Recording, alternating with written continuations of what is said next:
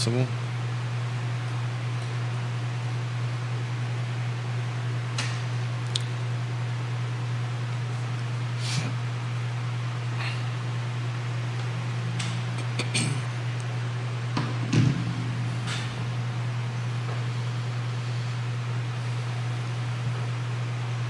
Good morning, everybody. Welcome to Real Talk with Keith Smith, the Wednesday edition. We're going to have a great conversation. We've got sitting to my right, going around, a pretty awesome panel. Directly across from me is the Chris Fairchild, and I stress on the word the, Hey. uh, a Fluvanna native, a owner of a national business, and just happens to be my uh, supervisor for my district out in Fluvanna County. So we'll let you go ahead and give an intro here in the middle. To his left is Woody Fincham, the Woody Fincham from Fincham Associates, and then round and around third base is uh, Scott Morris. And today we're going to kind of start off talking a little bit about Fluvanna County. If you want to join the conversation, please go ahead and either text me directly at 434 531 795 or why don't you put it in the feed? I'm going to be watching my particular facebook page and uh, i'll do my very best to try to get in some comments and and uh, suggestions and case studies from folks that are jumping in. First thing i need to do is shut off my hearing aids because now i'm hearing myself in my hearing aids. But chris do me yourself introduce yourself and we'll take it from there. Chris Fairchild, um, grew up in Fluvanna, raised my family there, and now have grandchildren coming up there. And um, started my company, National Filter Service, there just over 30 years ago. It's still there, and um, on the board of supervisors, and have been for the past. Um, so I'm, a year and a half in. so um, let's do a grandkid count what, what are you up to I'm sorry, what? how many grandkids are you up to Number six is on the way. Holy schmoly. I thought I was all that with three. yeah. So I'm going to take my Hunter hearing, has- out, hearing aids out, gentlemen, so I'm reading lips at this particular point. Hunter and Robin have a boy coming up, or that, that's uh, she's I think about five months in with, and they're at the lake, as is true with my granddaughter, and then um, four of them in Lynchburg. So, uh, what does it feel like to be a grandfather? Um, at first, I didn't want them posting it on Facebook because it was killing my rap with the women, and uh, but it's uh, of course wonderful, and um, uh, you know it is true that years bring knowledge, and your approach and your thinking, everything about it is different probably than when my kids were little. You know, I, I felt we just there'd always be other days, and everything's busy, and I feel like I slow down a little bit more with grandchildren. You know, and you can always give them back. Yeah. Woody, tell us a little bit about yourself. Uh, Woody Fincham with Fincham and Associates. Uh, we're a, uh regional uh, appraisal company, um, and I am also a resident of Fluvanna. I've been there since 2017. Uh, moved up here then to be the deputy assessor in Albemarle, and have since been um, in private practice. So that's me. Scott Morris, tell Scott us. Morris. Um, my family uh, is from, and s- my father is still there in Fluvanna, um, in in the just outside of Columbia. Um, I grew up there.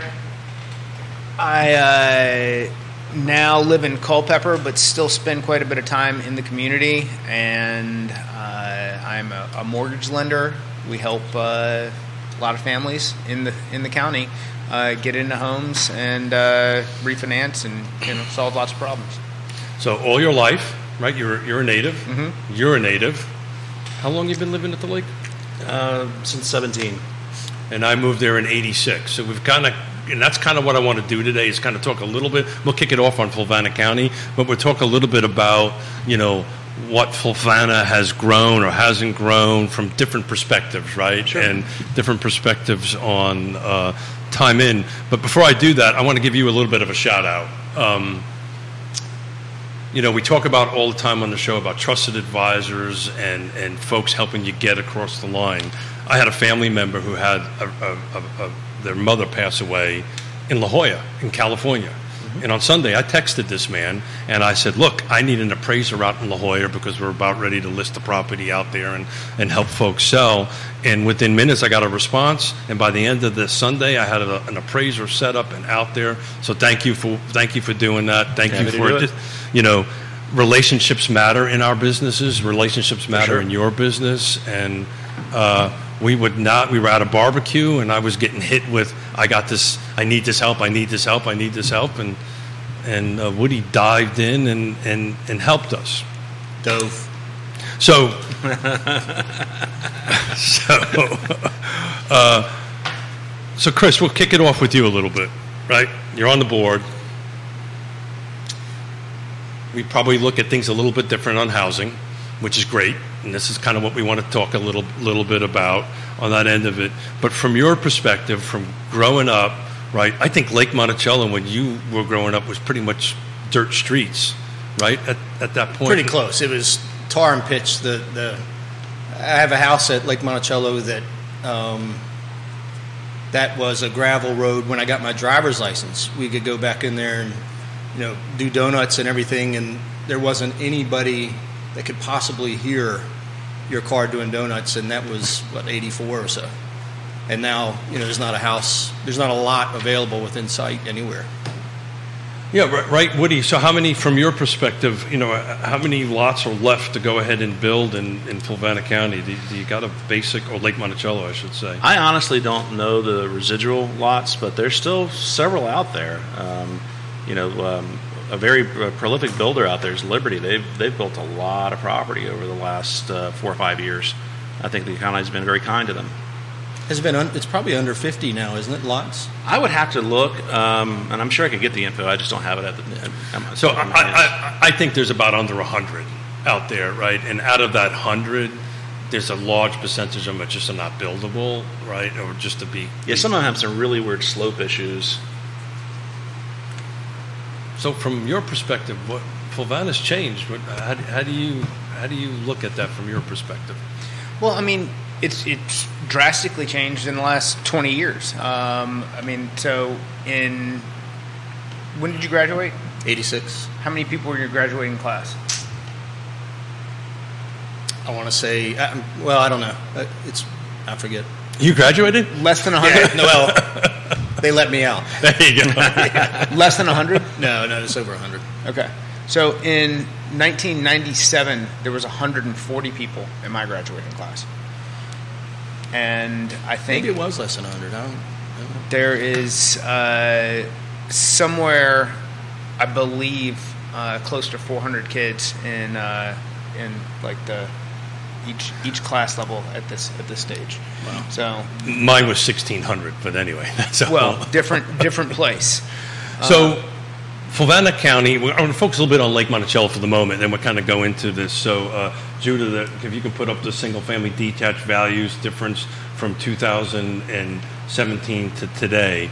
Um, so, uh, the important part on that is to take a look at the growth that's been going. So, if you would have bought a home in Lake Monticello um, in 2017, it is now six, worth 62% more than it was in 2017. So if you take a look at this graph, it's it's a steady growth growth up year year over year. We're now you know roughly in in Lake Monticello only we're roughly at three hundred and forty thousand dollars per home. Does that jive some of your numbers, Woody? That been Absolutely. I mean, we bought in 17, and we spent 230 for a, a you know a four two and a half colonial, and it's worth over four hundred thousand dollars now. I mean that that's completely jives. I mean, I remember when we first moved here in 2013. Uh, we lived in Albemarle at that point. Um, Lake Monticello was still recovering uh, from a very heavy hit from the recession, so there was a lot of very affordable homes available, and uh, it's not the case now. So we were talking, just throw this out for the table for everybody to kind of chime in a little bit. We were talking off air before we came on air. I'm, I'm, I'm preparing some future shows and I'm doing pro formas based on the uh, upzoning that's happening in Charlottesville, just to take a look at it from a developer's perspective on what it's going to cost. And I've been working on it for a couple of months on it, trying to actually do real pro formas on it on see what impacts this might have on it. But I came across a data which I really didn't look at very closely in the last couple of months. But does anybody in this this table, and I think these two gentlemen already know it, want to take a stab with the area medium income based on HUD's definition? Is from Fluvanna County, Charlottesville, Nelson, Louisa, and Greene I think it came in at 90 some, didn't it? way higher than that. Yeah. We're at $123,000. Hmm. So the area medium income for Fluvanna, Charlottesville, Albemarle, Nelson, they don't do Louisa. Louisa's in a different different area. Is $123,000. So our county that we all live in or come from um, is showing about $123,000 as the area medium income. Does that make any sense to anybody at this table? That's two earners making sixty thousand dollars apiece. Um, that's that seems realistic uh, from that perspective. But uh, what I was getting at with uh, the growth in the county to to this topic of conversation is uh, when you look at the the number of homes, the number of kids in schools, uh, and then the money that it costs, the infrastructure that it costs to support those kids, and then how that impacts your average taxpayer who's living outside of the kid, the county, who becomes then childless, like once they've moved on. The tax burden for owning that property is greater now, um, and and they're supporting. Uh, things that they're not using anymore. So the retirees in the area, there's there's much more impact on.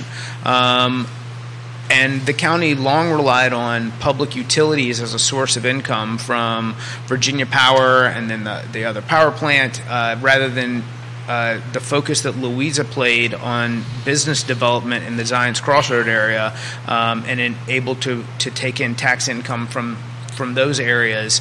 A lot of it now is is left to real estate taxes and property taxes. But, but so, so you're an elected official, and, and, and you know we have three rules. We never point fingers and all this stuff. But collectively, how can we switch this switch from all the re- residential taxes sitting on rooftops to businesses? How, how do we get there um, to, to, to Scott's point so that look? I, I, I'll- I'll just say this straight up my tax, what I pay for my house right now at where I live in Fluvanna County, and Chris knows where I live. I made the mistake of giving my address out once before. There's a whole restraining order. I will not do this. It's a long time ago, yeah. I will not do that again. But I'm actually paying cash out the same amount of money as if I was sitting in Albemarle County. So I live in Fluvanna County, to Scott's point, maybe not get the same services as Albemarle, right? But I'm literally my monthly amount of money that I pay for my taxes, dollar wise, is equal to to uh, Albemarle County. That's never happened in the 30, 35 years I've been here, and there's only so much I can absorb until we have to figure something else out. So, what is that something else? Anybody want to jump in while I take a sip? So I'll, I'll say it's, of course, with anything, with any organization, it's uh, revenue and expense. So, um, you know, if we, to, to me, any good organization focuses on expense before they focus on revenue. Um, and if you can cut funds at the same, if you can cut spending at the same revenue amount, then your net's higher without having to grow yourself into more money.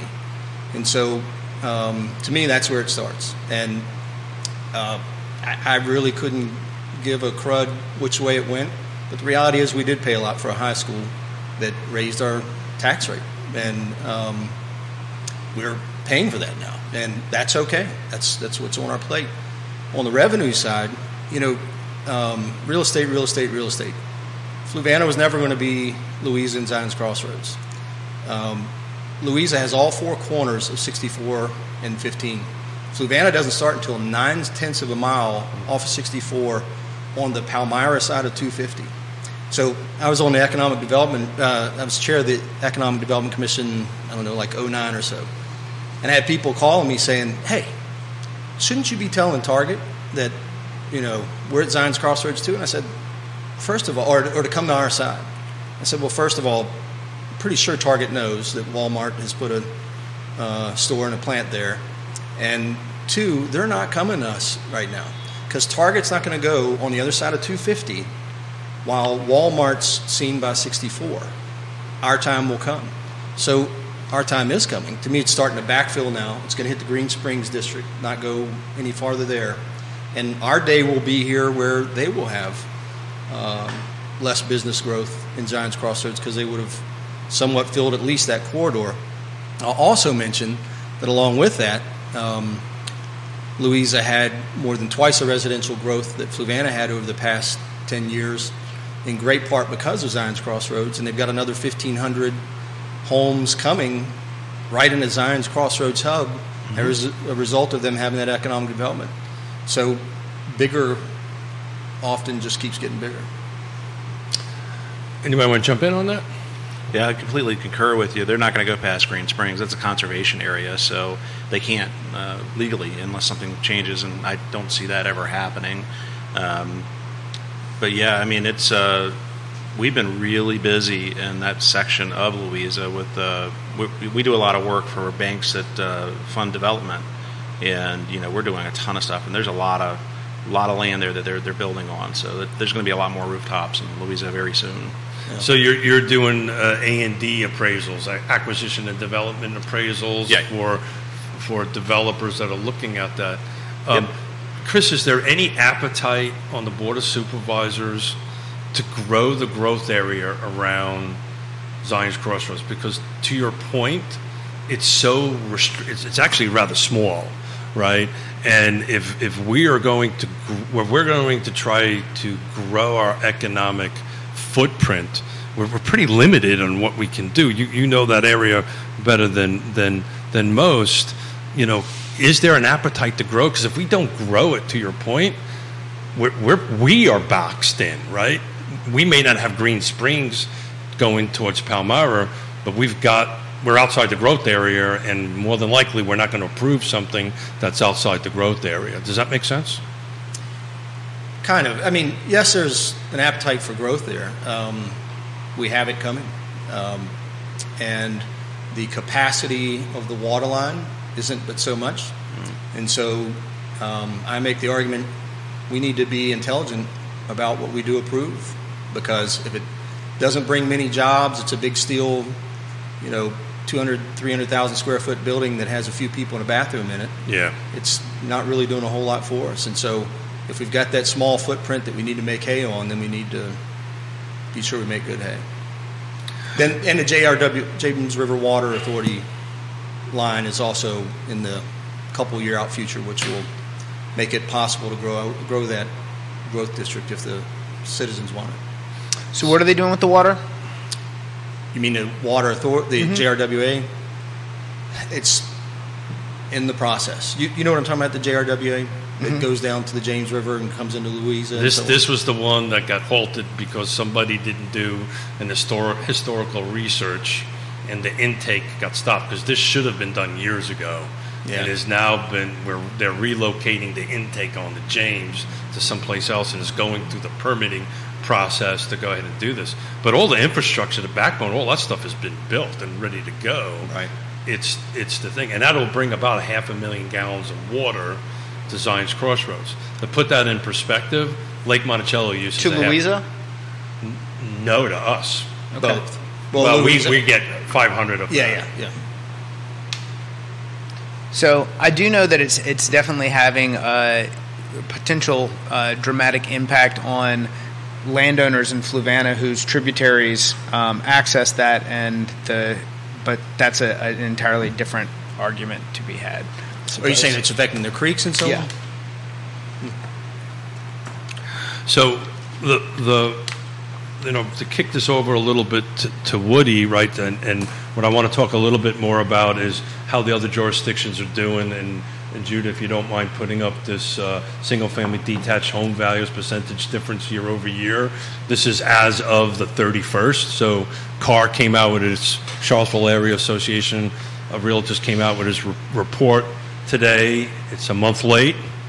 Um, our numbers are as of July 31st. But if you take a look at it across the board, with the exception of Buckingham County, which is actually down 13%, same seven months year before, you're looking at somewhere, you know, ranging from flat, which is Albemarle and Wintergreen, to 10%, 6%, 5%. Um, you're in the you're in the world every day. You're looking at stuff every day. Are you seeing globally, other than Buckingham, uh, ink prices increasing at that at that particular rate? For the most part, yeah. There's a few pocket uh, niche um, markets out there where they're stable, but Buckingham's the only thing we've shown any negativity in at all as far as that goes. So why is Buckingham down, man? Buckingham is uh, it's just kind of outside of everything. It's a great county. I mean, I do a lot of work down there. Uh, there's some, but it's a big timber community. Um, I don't know that, um, and I honestly I can't answer the question other than with anecdotal. Do you think it has more to do with the uh, fewer units being sold is resulting in a lower amount of value for what's being sold out there? Well, I mean, sure, that would be a supply and demand metric, and sure, I mean, that, that definitely could feed into it. But I, I, just don't think when people think about coming to Charlottesville, they really think about it. And Buckingham is also an odd market in that there's two MLSs that come in there. Yeah. So if you're a, a realtor in Lynchburg or a realtor in Charlottesville and you're not cross populating into the MLSs, I think that the, a lot of the agents inadvertently are not marketing it to the full potential market. You know, if you're going to market in Buckingham, you need to market and Nelson County as well. You need to put you need to be listing it in both Lynchburg and in, in Charlottesville. Well, most of the activity, um, like right, on, if you're coming, if you're commuting into Charlottesville, you're just on the other side of the bridge. Right. Yeah. And I think when that slowed down, there was some new construction that went in there, and Uh-huh. as all that filled up and stopped, then you kind of ran out of value because the further you go into the the county, you're getting into some 20 plus year old ranchers and just lower value properties that are even further away. So I think that's probably a part of Yeah, along decline. 15 and then along um, 20, there's a lot of. I mean, that would be a great spot for folks if they're looking for some affordable land to, to actually buy. A lot of manufacturing homes are going up there. Buckingham doesn't have a stigma with it, they're, they're fine. Um, I mean, Clayton Homes and uh, several others do a lot of work down there. So, um, and you know, if, if you don't mind commuting from Scottsville, just getting on the other side of the river, I mean, it's really not that much further. Yeah. another five ten minutes to your to your commute, and it's an easy drive. So, from a financing perspective, just to talk a little bit about Buckingham and just to put a number to it, um, it's re- Buckingham has reduced uh, first half of this year versus the second half of last year by 30 grand. Last year, the median sales price was 265. Now, the first six months of this year uh, is uh, 231 interesting, and we've been talking about this on the show for a while, and this is something that I've been I've been harping on a little bit. This market right now, real estate market right now, is really floating around 2016 market as far as volume goes because the first six months only 33 homes were sold in uh, Buckingham, but in 2016 it was 30. So it's pretty darn cl- darn darn close to that. But from a, from a lender's perspective, you know, I have a client that wants to go out into Buckingham. I mean, th- there's nothing. This is a normal process. Is there anything from Yeah. your perspective No. that that would? So so why wouldn't somebody go out to Buckingham County? Is kind of what I'm asking. Because, uh, well, you know, back to the you know, the inventory conundrum. Like, what is for sale in Buckingham right now? Um, that's you know going to meet their needs. That's probably the the number one question.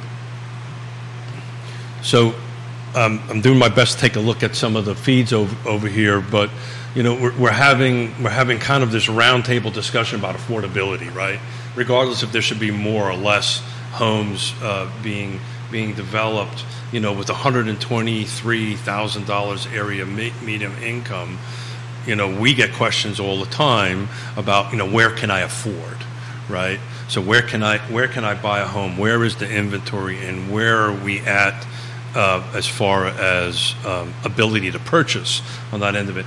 And look, the reality of it is, you know, in order to hit 80% area medium income, you've got to be somewhere between 225 and 250. And the question is that I get asked all the time, where is that? And I can't find anything, even in Buckingham County. Well, that's, like you. So I get calls every, you know, I'd say three times a week asking about a USDA loan, um, and it it still exists. The program still exists, but the metrics in order to make a property work just don't. Uh, so you their their housing expense alone can't exceed 28%, and that's typically a, a well credit qualified borrower that can go down um, dependent upon. So that means a third of your income can't be going into the housing payment alone. Well, when you have uh, a minimum and there's also an income limit attached to that as well. So if you have the, the income limit can't exceed ninety thousand uh, dollars for annual, and then uh, the housing payment alone can't exceed thirty percent of that.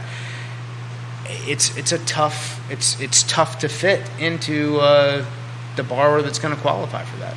So um, I, I'm assuming at some point Colonial Circle is going to come up in this conversation out and out, and it's probably going to come up on the feed on on that, and particularly the apartments over there. And the reason My that- dad asked me what those huge buildings are.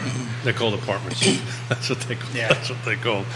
But but uh, the reason I wanted to get out that 123, right, area median income. It's important to have that number because the I believe the units can't exceed the apartments can't exceed 60% area median income. Right? Is that is that Correct. correct, correct on that? On that. And with a number of, of 123, that puts you right around sixty thousand dollars. So that's a sixty thousand for one for a one person household to hit the hit the hit the sixty percent area median income on, of one twenty three. That individual cannot make any more than sixty thousand dollars. I don't know, Chris. Chris, Do we know what teach uh, uh, uh, teachers make in? Starting off, I want to say the number. I don't. I don't know exactly what they did with the budget after the board Like approved forty the grand, amount. something like that. Oh no no, it's like uh, fifty-four Got it. starting. So my uh, son's sister-in-law just got hired on permanent. Uh, uh, she get, came in on the COVID money to uh, be one of the additional instructors in Fluvanna, fresh out of college, and she's making a little less than that.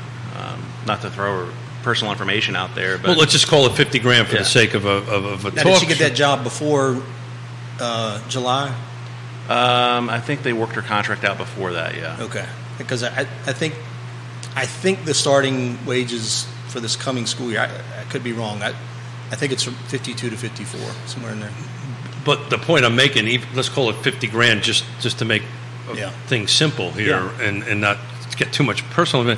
That individual, that teacher, right, can now live in Fluvanna County, right? If, if she does not need to live outside of that, because there's two sides to this equation, to this HUD equation, right? The, the, the, the, and there's a specific question I want to ask you about this, but I just want to set it up a little bit. Um, you, you can't make any more than so let's call it sixty thousand dollars just to round the number up, which this person meets, your daughter or, or relative meets on that end of it.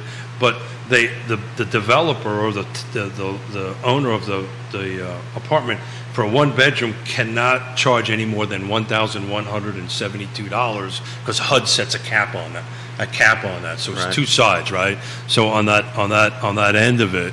Um, Well, there's actually three sides. Third leg of the stool is the government, who is giving that developer enormous tax breaks and tax incentives. And that's my question I wanted to ask you because I've asked this around Fluvanna County and nobody's been able to answer this. Who at the county tracks this? Right? Tracks what? What, what, what, who verifies that this is actually happening?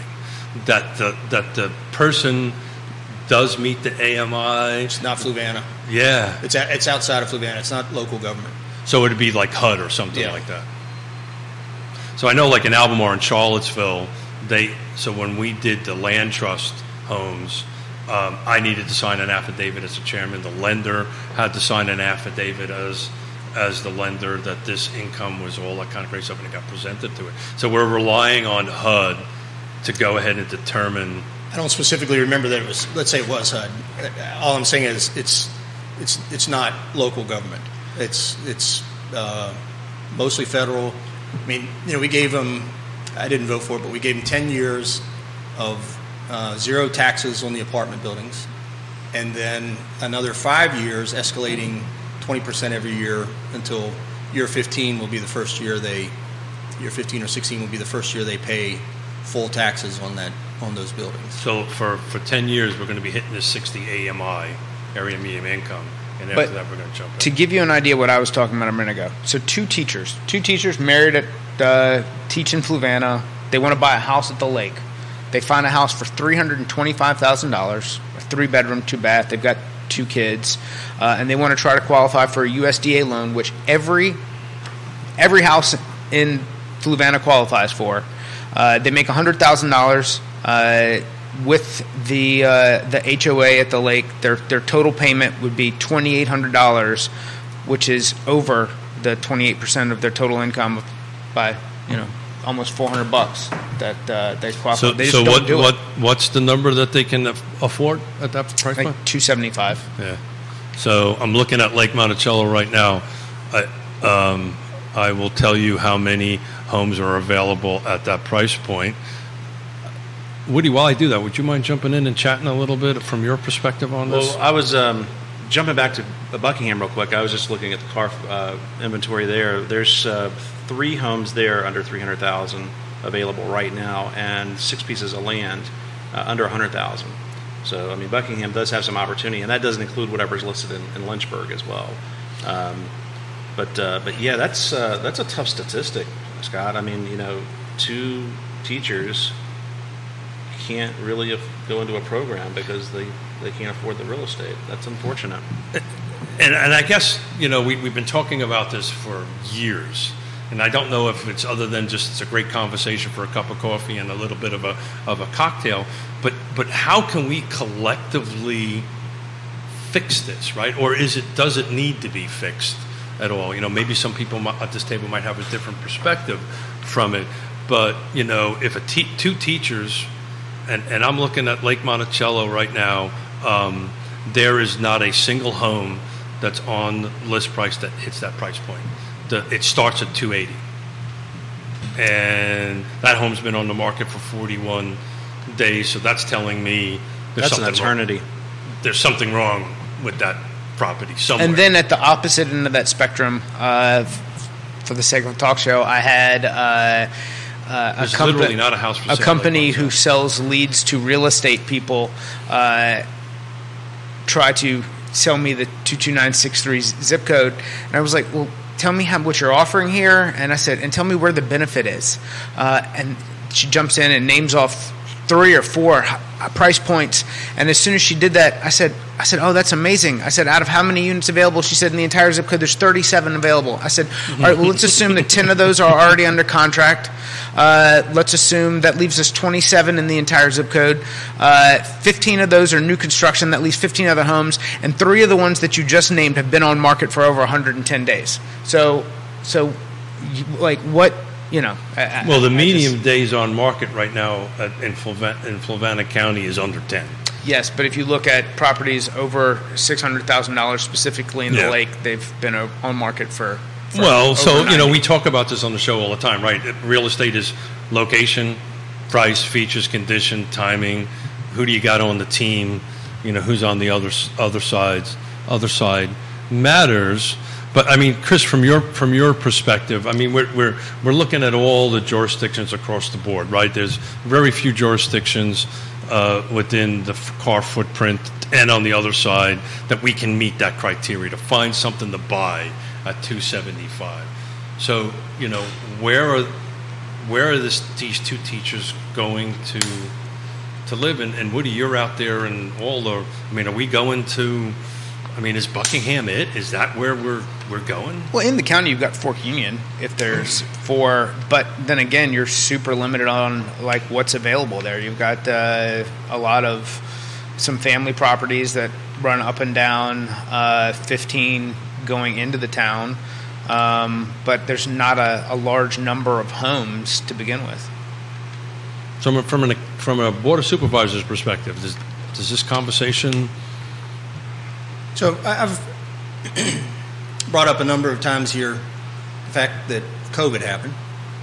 Um, this whole world, much less America and Fluvanna County, went in this crazy, unpredictable uh, situation that raised values on absolutely everything, skewed every metric that you could try to track and compare to, and um, history shows us that that has a correction, and a, I have little doubt that a correction is coming. And if I could, It's already happened, Chris. Yeah. So, so I can tell you, I, I'm, I'm, I'm I'm talking not about pricing, but volume. Right. We first six months, whole total CAAR footprint, we're actually below volume of units sold uh, than we were in 2020. So when the world was ending, yeah, we were below it. I can't remember the exact number. It's a, it's a few percentage points below it, but the prices are just are continuing to accelerate. Accelerate. So you kind of, I think you're kind of half right, right? So The- if if you if you take a something that will that is flexible and you wobble it, it'll swing up here, it'll swing down here. When you're when you're done doing that, it falls back in the middle of where it was. So you can't have some freaky things up here without some freaky things down here. You know, um, Carrier Corporation, when there's conversation about whether they'd be moving some of their plants, this was few years ago on the national scene, and um, whether Donald Trump had a role in it and so on. Carrier said, look, everything we do, I- don't know what the number was, let's say it's five or eight years out, everything we do, we've planned it that far out. So to say that we react in that way um, is just not even sensible to how, to pub, how a publicly traded company acts. Every, I mean, everybody has to react, but the plan is there. So to go, oh my gosh, look up here, oh my gosh, look down here, when I know something happened in the market that created um, some some trickles, and it always corrects itself. I I think both inventory and price will get back to a place where um, So I'm gonna I'm gonna take a counterpoint on that, and that I've never I'm 25 years of doing this. I've never seen a market like this. Um, COVID certainly contributed to it, but I think we're in a new normal. Um, I don't see us transitioning. I mean, yeah, I, I love the reference of you know taking a stick and shaking it, but I, I don't think we're in an alternate reality now. We're not we're not going to go back to where we were in 2015, 2016, unless there's a huge national economic uh, happening that's going to affect it. I mean, the biggest problem. I mean, we're talking about affordable housing. It's it, it really does come down to cost. I Yeah. mean, the tradespeople. I mean, I was sitting with a, a builder a couple weeks ago, and they were telling me they haven't hired a local tradesperson in several years now because the tradespeople here in the area are very they're very busy, thus very expensive. So they're bringing in people from other economies like Pennsylvania, where they are having where they don't have an enough work. So they'll come down and, and a whole team of them will come down and work. So the time of great unpleasantness did that. 2008 to 2010, the people we used to know, the local people that used to build our houses, that, that Scott used to work on it, they're working. They're, they're not. They never got back into the trades. Right. Never got back into the trades. Um, so that's that. But you know, Scott, from your perspective, uh, you know, are, are we? You can't find a carpenter Yeah. who is and and this isn't like some like racially charged statement. You can't find a carpenter over the age of 30 who is not Hispanic who actually runs a successful business. Now there's underage uh, under the age of 30 uh, huge Hispanic like fantastic fantastic people, but that's just because of the exodus. It's a combination of things. It's America's uh, you don't go to college, you're a Oh, failure. amen. I knew we combined there. with Amen. combined with the time of great unpleasantness and the and the exodus from the trades in that. And I talked to people who do renovations, new build, uh, car- carpenter subs. Uh, who are friends of mine, and uh, largely the ones that I know that are, are young and good at it are, are Hispanic, and uh, it's just that that is the world that we are in right now, and even they cannot find good help unless they're bringing in other uh, like uh, other people from their community. That it's just it just doesn't exist, and they can charge what they want, and if somebody doesn't like their price, they go thanks. There's no shortage somebody else will pay Yeah. it. Yeah. And, and by the way, the same is true in virtually every other, at least blue collar oriented industry. I Well, mean, you, you see it every day. good Lord, it's killing us. Yeah. And, and what restaurant is doesn't have help wanted in the window, and Yep. the owner, you know, is working the bar at eight o'clock at night because he can't get in there. Well, it's a double-edged sword, right? The, the, the, the, you can't charge um, enough to your client to pay somebody, you know, whatever the, whatever the, the employee's salary is, enough to, to, to keep one to attract folks to go ahead and that, that wants to do whatever the, the rate per I, I don't is. know that I could pay enough to, to get and keep people. Uh, It's not that I can't. You literally could It's, not it's pay. kind of like what was said. They're going to go where they're, they're naming their price. Yep. They still, Oh, man, there's still I- not enough people out Man, there. I tell you what. To me, this was this. There was a couple of of um, real negative impacts of the time of great unpleasantness. Right? It was people that were small builders, developers, and all got out of the business. Tradespeople got out of the business. The second part of it is actually three. The second part of it is. We went from 2 million new construction units down to 300 and stayed flat at that number for 10 years. And the third, the third reason was everybody was told go to college. Yep. Go into debt, go to college, and get this. Nobody was told because there was no jobs, right, at that point in time, to go become a plumber. Try to find a plumber. Try to pay, get a plumber you can afford, right, to go ahead and do something. Um, Yonna's constantly telling me, you know, you got this damn Class A license. Go make some money. Yeah. go, do, go do something, right? I, I was thinking about it the other day. I don't. All I know about plumbing is hots on the left, colds on the right, and poop don't. Poop Flows only down. runs downhill. Yeah, yeah. yeah. Unless it's pumped. That's a Yeah, whole yeah, different yeah. story. I, I think I could, my own operation with my own van, if I was looking for something to do tomorrow, I could go get my, you know, get educated, get my license to do plumbing. I could make $200,000 a year, a single guy in, in his van. But Chris, do you know how hard it is now to get a plumber's license? Right? But it, it, it takes. I can figure my way through that. it- that- you're looking Yeah. at a five to ten year process to go ahead and get your Class A plumbing. You know, my God, I got mine in '87, and I'm not going to say anything. I shouldn't say this live. Uh, as long as I pay my hundred dollars a year, I got a Class A license. I'm a, you know, I could do everything from multi-million dollar commercials to his chicken shack, shacks. oh, but not that he would want me to do it because I'm really not that good at it. But but he want me to do that. But I, I want to pick apart this this um, thinking of that you believe, Chris, you believe that the values are going to drop. Do you you really believe that that's impending? Well, I can tell you that um, during COVID, campers and bass boats went through the roof, and they're certainly coming down. Smokers too. Smokers, yeah, yeah, exactly. Everybody's got a smoker. The ev- I mean, everything is starting to correct itself. And um, I, when I went two Februarys ago, I think I said this on here before, to the Miami Boat Show to pick out the boat I wanted, and I was, man, I just couldn't think, am I going to pay this much? I know how much it costs. Not long ago, it had gone up a third in ten months. Yeah. and it was true on the whole show floor.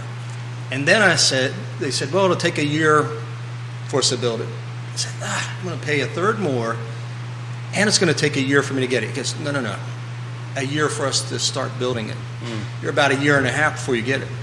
And we're going to tie you into a contract that says you're going to pay what the market rate is then when we start building it, not what it is today. Right. So, so and I so- look at all that and I go, that crap has yeah, a but direction. but but and it Woody, is starting to. Woody, that's so not, that's not let's fair. talk about that. That is a perfect example of, of what's going on.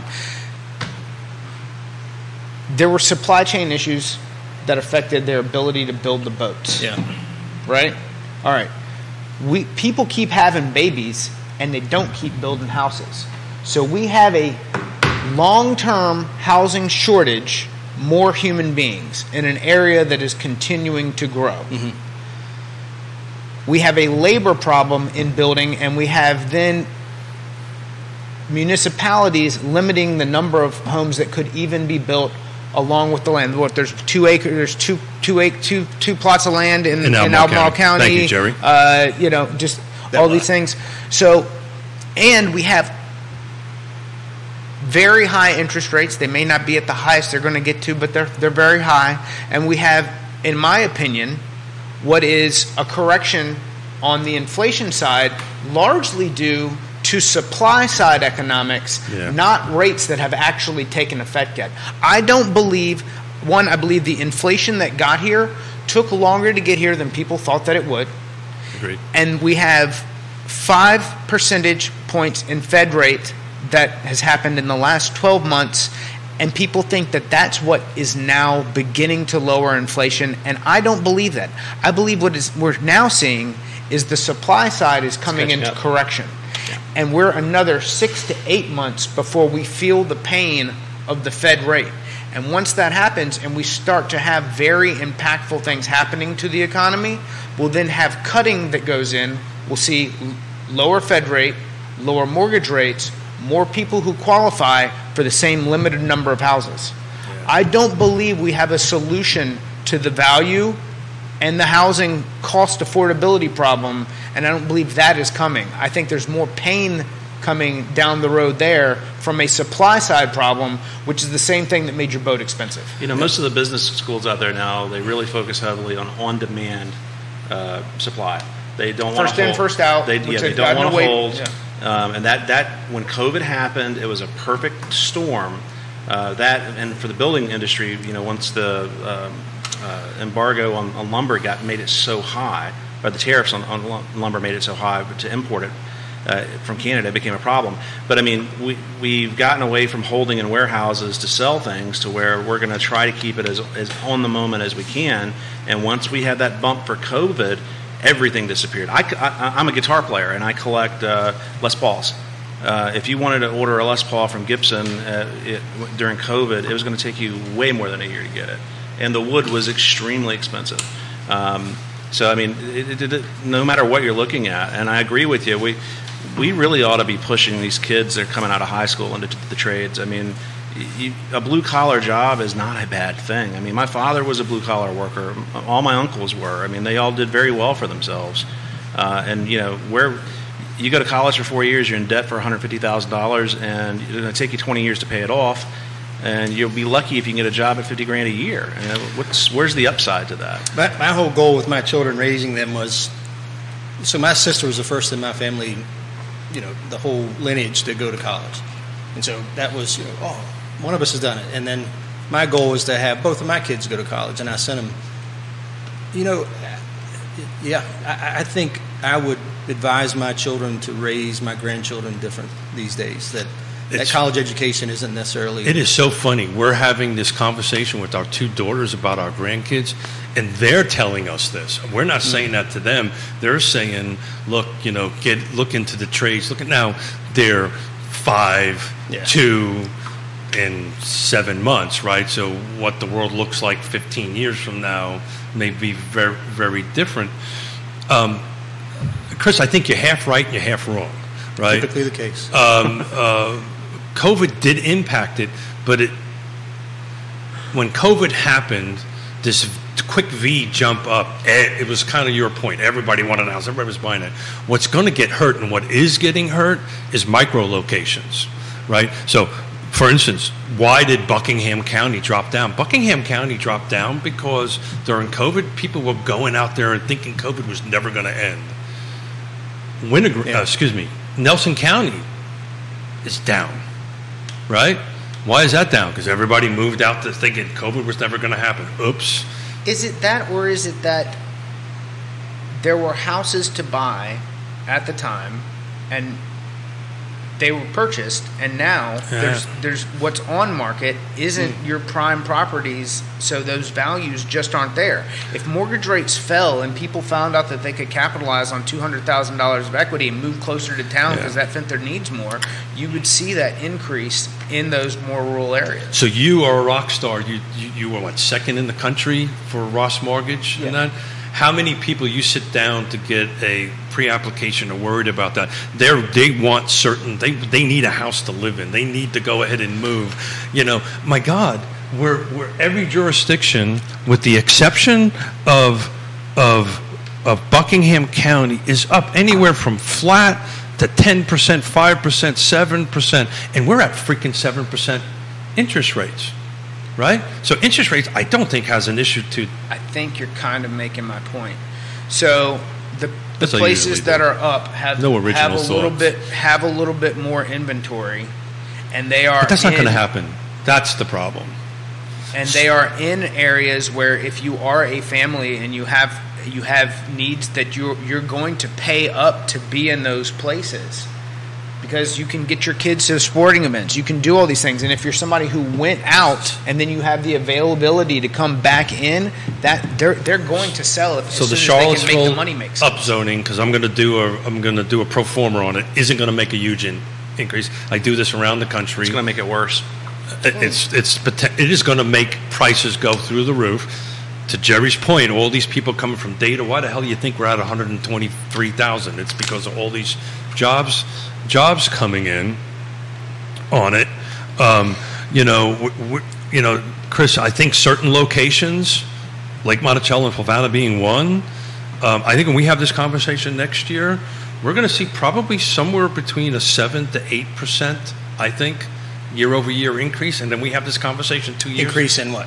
in in, val- in price in price of homes. Volume is dropping, right? The volume will continue to drop. Will continue to stay flat. I think, probably at the 2016 level, right? Because there's just no more co- units coming on. There's just no more of anything for people to buy, and most of the people at this table know that. You know, he knows more than anybody. I'm not actually a pretty smart guy, but you know, if there's only so much and there's so much buyers, guess what's going to happen to price? It's going to go up. Mm-hmm. I mean, Woody, you're in this, you're in these trenches every day. Right. Is the thinking that price is going to come down anytime soon make make sense to you? Well, unless there's a national economic issue, Sure. we're not going to see any. I mean, right now we don't have enough inventory to to uh, help the, the buyers that are just having life happen to them. They're having an extra child they weren't planning for, or jobs moving them. There's not enough inventory on the market to, to, to satiate that problem. Let alone people that are on the fence about possibly thinking about moving and that already have adequate housing. And I don't know if this is a, a, a COVID thing. And we had this conversation on Monday, and we're going to have some more conversation with uh, f- uh, three real estate agents on Friday. I know in my world, on the listing side, divorces are just going through the roof. We are constantly getting phone calls. I from- get constant inquiries from attorneys right now on, on divorcing. Divorces still happen. and I and I'm not so sure if this is. It's just I don't ever remember. I don't track it. I don't ever remember having like every other phone call. Hey, my, I've had two of them on this weekend. Uh, uh, my, we're, we're separating. We want you to help sell our house. Actually, they say they want Yonna, but anyway, that's a different, that's a different, different story. So, Um, from your perspective, go ahead. I, I was just going to say, you know, you mentioned that unless there's a national event or however you said it, and um, I wouldn't think of it any other way. I, I think you know everything that we've experienced is national. You know where we're at, so much of the country is experiencing um, and, and has experienced along with us over the past uh, several years. Um, I do believe it's a national thing that's coming, but but I'll also say So, so expand on that. What, what, what do you think it is? Again, there just has to be a correction.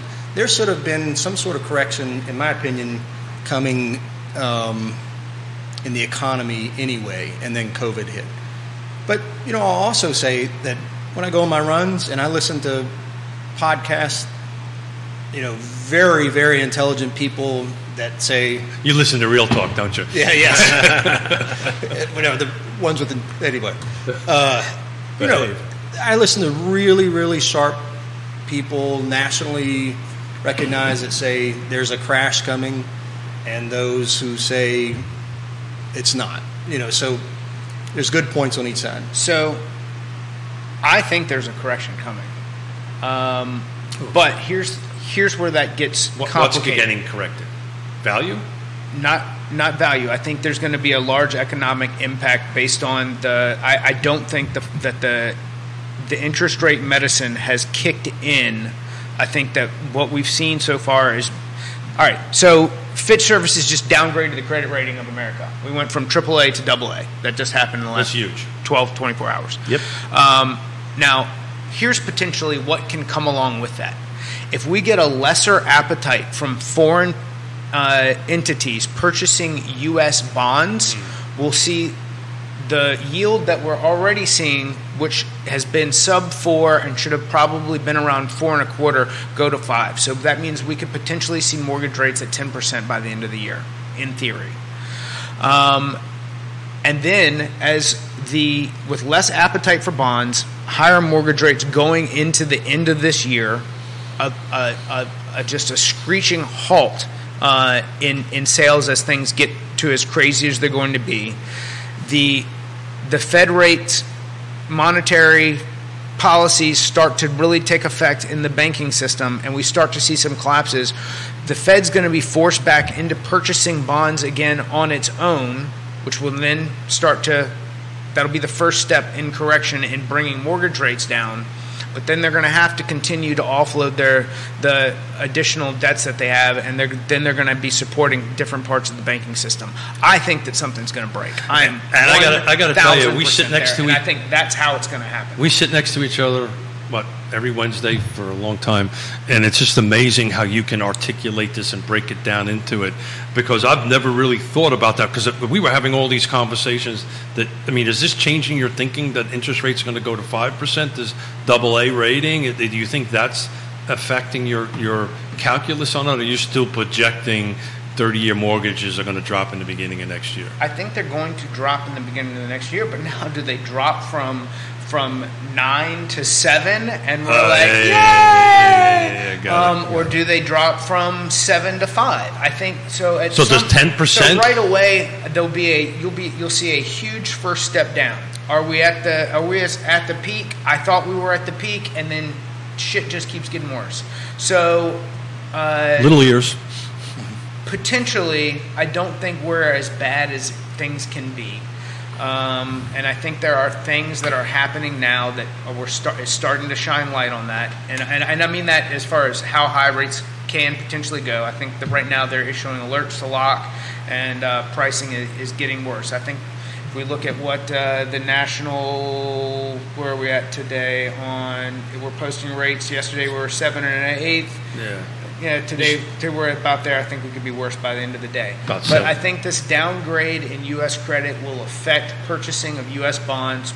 Its effect in purchasing U.S. bonds will affect a, a higher mortgage rate, and I don't think we've seen the true effect of the the Fed's. Uh, so we're looking at it now from a 20, 30,000 foot level nationally.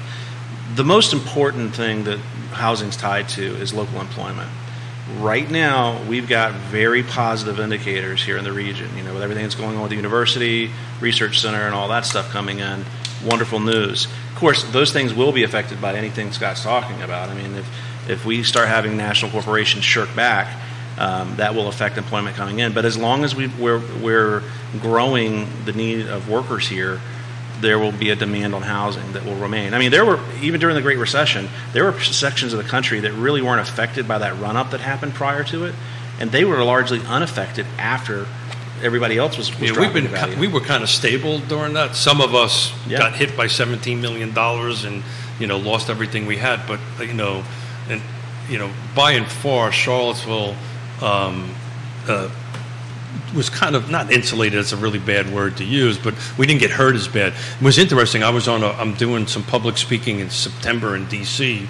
And I was on a roundtable call, and we were talking about this 123. We are talking about AMI, mm-hmm. right? Because it's going to be about housing affordability and, and all that kind of great stuff. I had people from Miami, Atlanta, Austin, uh, San Diego, Seattle on the phone. And when I told them we were 123 AMI, everybody just went, really? You know, they, they didn't, you know, really Charlottesville, really Fluvanna County is 123. It's an affluent community. I mean, there's no kidding there. Miami, I think, was under 100. Now, people would think, oh my God, Miami, but it has a lot, uh, you know, a pretty large amount of folks, some at the lower level, some at the higher level. But their AMI was not much more than 100, and I, I had to actually send a link out to everybody in it. So look, this is me, this is HUD, I'm, I'm, this is what we're doing. So to your point, this salary thing is kind of helping us insulating. I think even, so. At 10 percent, is that what Chris is talking about? Is that our national, a national hiccup? I don't know to impact housing. What, what my point being is that there there are enough pieces in play for something to break. That's my point. Um, do yeah. I know that that specifically is it? No. And I don't. Do I know? Think that we get to ten? No. But I think that that if I had a a path for what it looks like, I think that is the potential path. We see bonds go up. Well, well, yields go up. Yeah. Um, the appetite for them go down. Um, it affect housing in a more direct way than Fed policy already has. Your 30 year Um, mortgage rate. we start to see uh, that coupled with the the Fed rates actually affect business to business lending, the commercial real estate exodus affect small regional banks. Something in that cycle causes something to break enough to where the Fed is then going to have to step in and start fixing things, um, and then as we as they do that, there's a positive effect towards housing. Now the question is, are places like uh, Texas, uh, California, uh, Arizona, any any kind of uh, Idaho. Idaho's a great example of places that uh, have their their housing boom was supported by uh, workers that were out of the office. If businesses trim back on that, how are those people in places affected? Uh, and they cut. Uh, large portions of their uh, C-suite salaries. Uh, that's where, where you'll see a lot of immediate impact in housing. In here, I, I've all I've said, and the footprint from DC has gotten bigger and bigger, and that was largely insulated. Uh, the the great unpleasantness and how Northern Virginia was affected, how we are affected having the being under the footprint of the university, along with the alphabets being DIA and NGIC. Uh, I think there's a lot of support here and a, and a service economy that supports those people and places and jobs that we don't see quite the impact that the nation does, but that would be how it happens. This is an interesting conversation because we have, for a very long time, been having the conversation about okay, well, if we're back down to five, what is that going to do to the market? What is that going to do to the pricing? What is that going to do to do to the demand? Chris, when you bought your first house, do you remember what your mortgage rate was? Shoot, I don't. So mine was 18. That was in 80s, 87, 88. It wasn't that. It was it was 18 18 percent, and people were still buying and selling selling houses. But, But, but what you're talking about, though, Keith, is relative, right? So it's not where what was good 20 years ago, what's good 15 years ago. We're going from a sub 3% market because I'm below 3% on my mortgage. I'm not going to move anytime soon because I'm not compelled. I have no reason to unless something in life comes up. So you've got all these people that are sitting there going, you know, I don't really think this is the right move. There's uncertainty you know, with what's going to happen with everything. And, and the problem isn't selling your home; it's buying your home. And also, what you're talking about at the 18% mortgage rate, um, no matter the the housing cost in being relative to income was essentially the same, Mm. There you go. except the rate went down and now the value went up. It's the same portion of the American's income that goes into that housing. It's just less rate, Yeah. more value. I, I think if we get to a double digit scenario on mortgage rates, and I, you know, I, I may be wrong, but I just don't see that happening. But you're much smarter than I am on this. I hope it doesn't happen. I'm just Yeah. saying that there's a recipe out there for things to be very unpleasant. But to Woody's comment and, and, and Chris, uh, we, we said on the show a long time ago when two, three percent was happening. You know, I would, I'm, I'm on the record of saying this is bad. This is not good uh, for two re- two reasons. One is is that's not normal. Uh, since 1972 until now, the normal rate like 7.1 percent. That's the average rate, supposedly. ac- according- Also, Judah, I don't want to run a clip on uh, on on on any social media of me talking about ten percent interest rate. Judah, don't do that. Uh, but um, we're happen to be on it right now, but that's okay. Um, uh, but to your point, and and try to why I- you know, assuming something weird like all of a sudden we're in serious double digit digit a thing, but if we assume we're tracking where everybody thinks we're tracking on that, the Woody Finchams of the world, which is quite a bit, it's a large percentage of the market that have bought recently that are at this two percent or refinanced down to this two or three percent. Because when you when it was down there, your refinancing business was pretty pretty hot and heavy.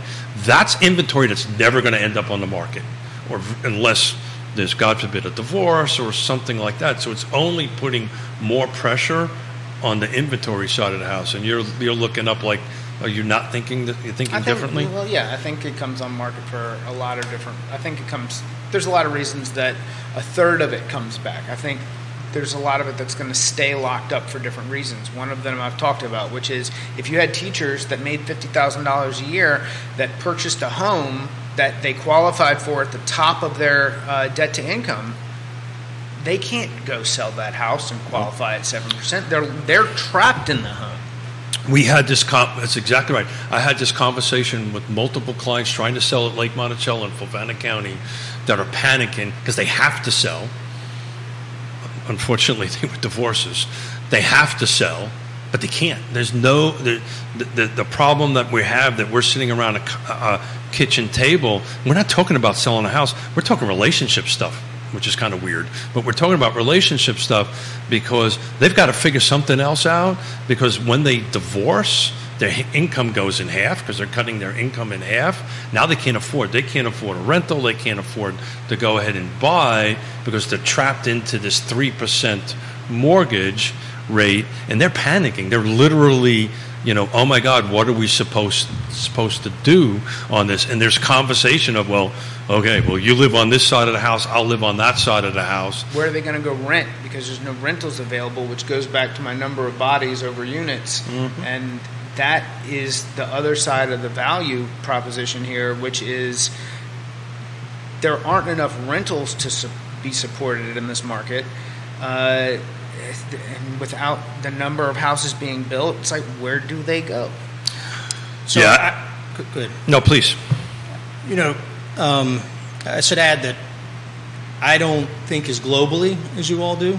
Meaning, when it comes to this market and the real estate needs and so on, you know, my focus is on. Of course, I think about and consider all of it, and we're all part of of one. And I talk with supervisors from surrounding counties all the time. While at the same time, my first focus is on Fluvanna and the citizens there. And when uh, you know when I when I hear regionally about how we need more homes and so on, there aren't a lot of people in Fluvanna saying that. Um, it's it's not a voice that the board is hearing that much of. And my dad didn't want more people, more houses out there. Yeah, and so it's it's but but it's you know I always used to talk about the come here's and the from here's and uh, used to be the from here's didn't want all this, and the come here's okay. Well, they're coming here. Well, the come here's and the from here's are both starting to say it's starting to get a little crowded. And we're starting to become either what we didn't move away from here to to experience, or um, we're starting to become what we moved away from when we came here. And I understand the whole argument of, well, you're you're a come here, so you're part of it too. I always say at some point, you know, in a, in a party without a lot of people in the room, everybody starts to notice when it's getting crowded whether you were already here or not. Did you get and, invited to parties? Uh, uh, from what I remember, yeah. Um, and um, so our responsibility in Fluvanna County is to take care of our citizens first, of course. And um, Colonial Circle, I don't believe, I, I would bet literal money that that will not be, the mass of that will not be people from Fluvanna. And so that's a fair bet. Yeah. So um, you, we talk about the need to help keep costs down, when those people come and when they're at um, 60% of the median income, the uh, burden on the government is going to be higher. So now you've brought all that in order to bring housing to people who need it. But now everybody in Fluvanna, including, you know, Lake Monticello is not even half of Fluvanna County. A lot About of it's 44%. Right? Yeah. So there's a lot of people in Fluvanna County, including Lake Monticello, that are just trying to make ends meet, and now we're going to increase their taxes because they're going to pay for those apartment buildings. So, and I had a friend of mine specifically reach out to me to, to, to vent about that, going, is there like, is there people in back rooms in, uh, in Charlottesville and Albemarle with somebody in Fluvanna going, hey, can you take our pours? And, uh, th- I mean, that's, he's like, is, you know, I've got a, he runs a business in the county, uh, and the level of crime associated with his business has just skyrocketed in the last two or three years. Yeah. Um, whether it be with trespassing or there's a lot of uh, stealing, uh, like after hours theft for some things that go on. Um, he's not very pleased with the the situation where it's at, and and that it's not going to be people from Fluvanna that are there. Um, he's not pleased at all. If, if growth be it business or residential, brings you know flowers and rainbows, then how come Richmond, Hampton Roads, Northern Virginia, and so on isn't full of flowers and rainbows? They, I mean, there is virtually no scenario where growth doesn't raise the cost of living. In the state of Virginia, a recent study showed for every dollar in residential uh, revenue or income to the to the municipality, it's on average a buck 18 in expenses. So call it 20 percent. You're at a 20 percent loss. So if you're going to tear down more trees, get rid of more fields, and raise the taxes of everybody who lives there to get that, and you know increase traffic, crime, and so on. There's not a scenario anybody's given me of the poster child of, of where that doesn't end in that way. This almost sounds to me almost like Woodrow Wilson and isolationism before World War One. And I, I don't mean to be negative at all No, about no. it, but here's the problem. it. We are our center region's surrounded by Fluvanna. We've got Greene, which is not development averse, but Madison is. Um, no one wants to go to Buckingham for some reason. Um, Nelson County's picking up some of it, but we've got all these contiguous counties around us that are around Charlottesville saying, "Hey, not here. We, it's okay. You guys go do it over there." The problem is, is that stresses the the housing economy even more. And if, if, everybody would pick in just a little bit, just you know, if Albemarle would allow a little bit more development, Fluvanna does a little bit more development, Louisa even does even more. They're already doing a lot. Uh, Greene picks up some more, and then you know, Madison is probably the most development adverse county around right now. Um, I mean, no investors are buying speculative. So, so I'll push back a little bit. Greene County's starting to go that way. You're, you're probably not going to see much more development. They've been drinking for a fire, from a fire hose for a while. Yeah, and they're about ready to hit the brakes on that. So we're, we're, at, we're at 11:29, and, and we've got about another minute or two before we got to wrap up. I do I just do want to get this out a little bit, Chris, on, on this, on that. I think this is what's going to happen, right? Barring any crazy double digit, you know, let, we've got to, we don't know what we don't know, and we got to put that to the side. What we do know is incomes are increasing. We do know data center, all these other high dollar businesses are coming into the region. We got to think about it regionally. What's going to happen here is you're going to have, we're going to have, all of us here are going to have more come here's because if I can't buy, I mean, I'm, I'm, we're doing this every day. If I can't buy in Charlottesville and Albemarle, I'm buying in Fluvanna County. It's going to put more pressure on prices. Prices are going to go out. My mother and father can't afford to live there. We're blessed; they can come live with us. But they're getting to the point that they can't afford to live in Fluvanna County and Lake Monticello any longer. And all why I think everybody needs to think regionally on it is to Woody's point: is all this pressure is going to come to us, come to Fluvanna County. Um, price is going to go up, and I think when we have this conversation next year, um, it's what I'm talking about is just going to you know, God forbid something else happens, is go ahead and, and, and solidify that prices are going to go up, go up, go up. People are going to be moving out. Some of the locals are going to get pushed out, pushed out, unfortunately. Um, and uh, we're going to have a lot more come here's than than from from here, isn't it. But it's 11:31. I promised Jude I'd wrap up at 11:30. Go ahead, real jump quick, in. Keith, um, you had mentioned 123 being our AMI. Compared to the state of Virginia or the Commonwealth of Virginia, it's that's eighty thousand dollars. We're forty more than forty thousand dollars higher AMI than the whole state. The city, the, the region of Charlottesville, Charlottesville, Albemarle, Fluvanna, Nelson, and Greene is the second highest cost of living in the state of Virginia, next to Northern Virginia. That's not going to change anytime soon. It has has been that way for a while, and these dollars are just going to put so much pressure around your county, Greene County. You know, I think Buckingham's just a bit too far out for everybody, but that's what it's going to keep on doing. But, it's not. It's not that far out. And I'll, I'll stop with that. Yeah, but Buckingham's not that far. out. I, I get it, but uh, That's just what the market says. the market is saying we're 13% down on Yeah, it. But look, amazing. gentlemen, I, I promised Jude I'd wrap up at 11:30 on that end of it. So, any last words, Mr. Supervisor? Again, uh, I mean, I think the market is going to have some corrections. I, I'm not reactive. My first goal and intention is to uh, take care of Fluvanna um, in both in protection and vision for what the future looks like. And you know, I, I vet everything genuinely to that, and that's where I give my thumbs up or thumbs down. Well, I love you, and I appreciate you, you sharing that. And Thank you. you know, you, you are uh, a man of your word. That is without a doubt. What do you wrap up, please? Chris, I'm glad we got you. Being a citizen in the county, man, it's it's awesome to hear that you're you're taking your stewardship very seriously, and thank you for that. Um, Just you know, everybody out there listening, you know, Fincham Associates is here to help you. If you've got uh, any litigation needs as far as the appraisal stuff goes, any lenders out there, real estate agents, we're always happy to work with you. Um, just reach out. We're happy to. And happy you answer the phone on Sundays. I do. I'm a small business person. I have no choice. And Woody's the newest member to the Board of Equalization in Fluvanna County, so thank you for your service. Appreciate it, sir. I just want to say, uh, if you're out there paying attention, if you're a buyer who is not yet under contract, uh, keep an eye on things. Call your call your trusted advisors. Uh, I think this downgrade in uh, U.S. credit rating is going to have a negative impact on mortgage rates in the immediate future. Uh, so just hang in there. Um, we may see some more days on market and some more opportunity for you in the meantime. And if you've got any questions, just give us a call. We're happy to help. Thanks. Um, buy down's going to be a, a thing if we start climbing up on that. buy downs are only going to work is if if we have such less amount of activity that Activity needs to drop down. concessions are then available to the purchaser. I see that if we start interest rates getting up there, I think you're going to start seeing some buy downs happen, and that's the people who got cash that can afford to buy down the interest rates on a couple of things. But gentlemen, th- Or getting a concession from the sellers There in you order go. to execute it.